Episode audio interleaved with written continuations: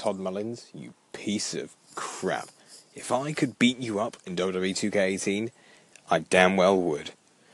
After what you did to me in my career mode, honest to God, I swear I'm going to lose my mind.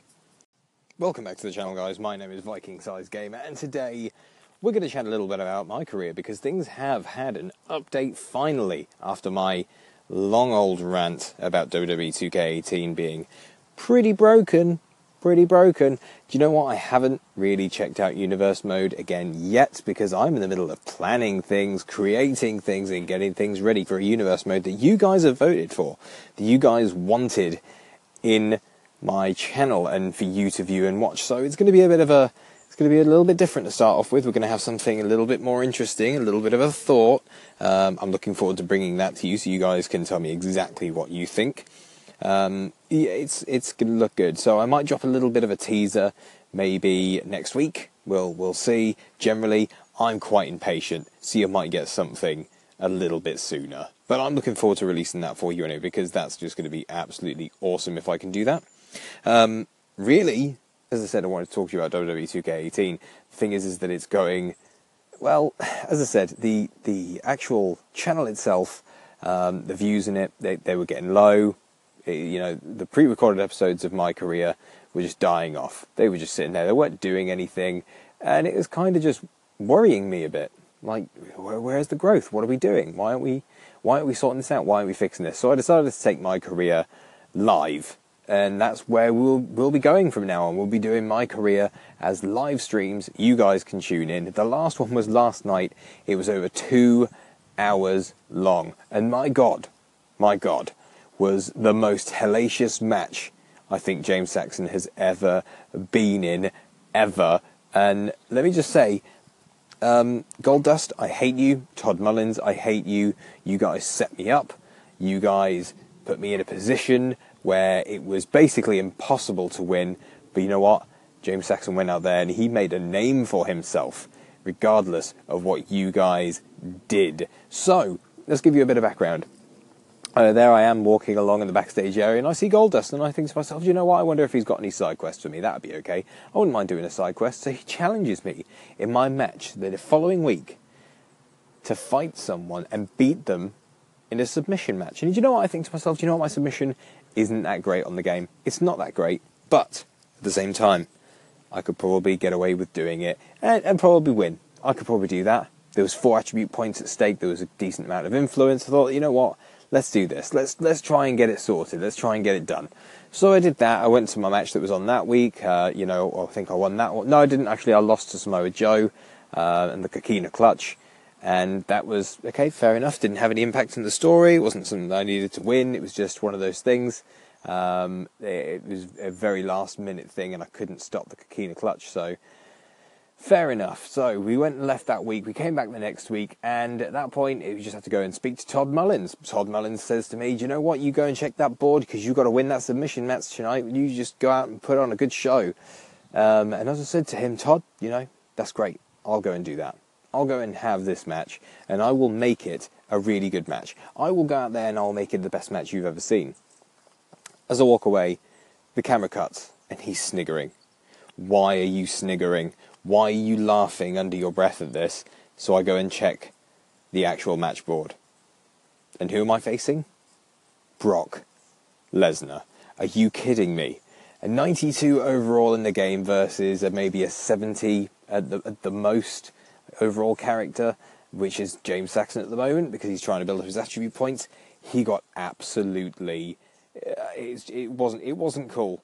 Do you know what? We we restarted the match twice because he got lucky. He got lucky. He got lucky. I wasn't ready. I wasn't ready. So we restarted. And we restarted. And then we got on to the actual full on match. And this match went for 30 plus minutes. 30 plus minutes of absolute carnage of James Saxon and Brock Lesnar going toe to toe, fist to fist, beast to Saxon, and it was just unreal. The match was just phenomenal, and nothing could put down either Saxon or Lesnar. And it was. I, I don't know what else to really say about it because it was. I, I got got to a point where my arm and I went for the button bashing method of the submission maneuvers. So at this point, I'm sitting there, I'm hitting the buttons as fast as I can to try and get this fixed, try and get it done. And it was it was just ended up hurting my arm so much because we've been doing this for 35 minutes. 35 minutes of non-stop action against Brock Lesnar and you know what he didn't give up I didn't give up. We were tearing the house down. He was throwing me in all sorts of arm bars and, and kimuras and anything he could get his hands on me. And I was throwing him in loads of neck locks, chin locks. Uh, we were going for triangle chokeholds. We were going for, for anaconda vices. We were trying desperately to put him away. Brock Lesnar's head was grey. It was grey damage.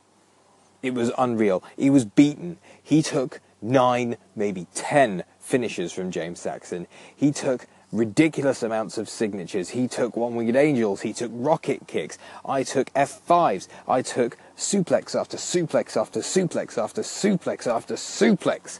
I was beaten and victimized, and he was beaten and victimized. And ultimately, James Saxon made a name for himself. In the end, after everything that happened, my arm and my fingers just the general muscles in my arm wouldn't move after 35 minutes of trying to conquer the beast. But you know what, James Saxon? He made a point, he made a statement, and that was that he is here and ready to compete in the main event. This is only the beginning. This is the first time, that James Saxon has faced Brock Lesnar, and he's made a statement like that. That speaks massive, massive volumes for where his potential lies. He will beat the beast in their next encounter. You have no doubt about that. And I'll tell you what, if you need to go and watch that match, it was on the live stream. It was a long, long match, but it was unreal. At one point, I had I had to move away from him. I had to I had to create some distance.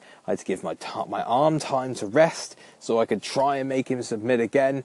But eventually, the beast conquered me. But I would say, in his own right, that the beast survived James Saxon. That was all he did. He survived James Saxon. Because conquering is one thing. He didn't conquer James Saxon, really. He survived the match and scraped through. Saxon had nothing left to give. Lesnar had nothing left to give. But he refused to go over and let himself tap out. So, inevitably, we are we are where we are. So I lost the match. I lost the attribute points. I lost the influence. And then Titus O'Neil decided that he'd uh, he'd say, "Don't worry, dude, you'll be all right." And I just wanted to punch him in the face. How disrespect! I don't care, Titus. Get out of my face. Get out of my damn face. And uh, it was just, it was brutal. It was brutal. And then the next match they put me in against Heath Slater. Heath Slater, are you kidding? and Heath Slater took some shots. Todd Mullins told him to go and shoot on me. He told him to go and shoot on James Saxon, and Saxon wasn't having any of it.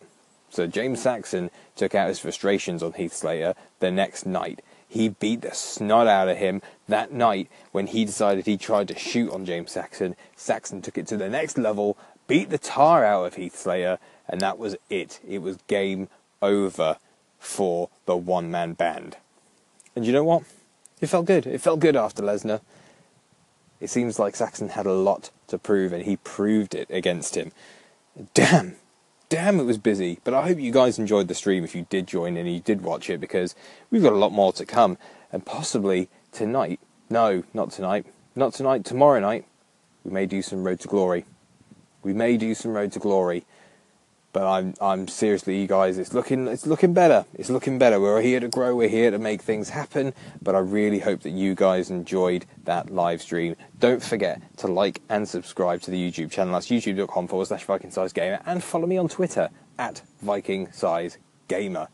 You can find me on there. Right now, I am VSG Ghost, VS Ghost, because it's Halloween.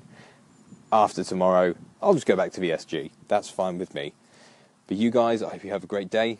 This has been a quick casual update, and I'll catch you later.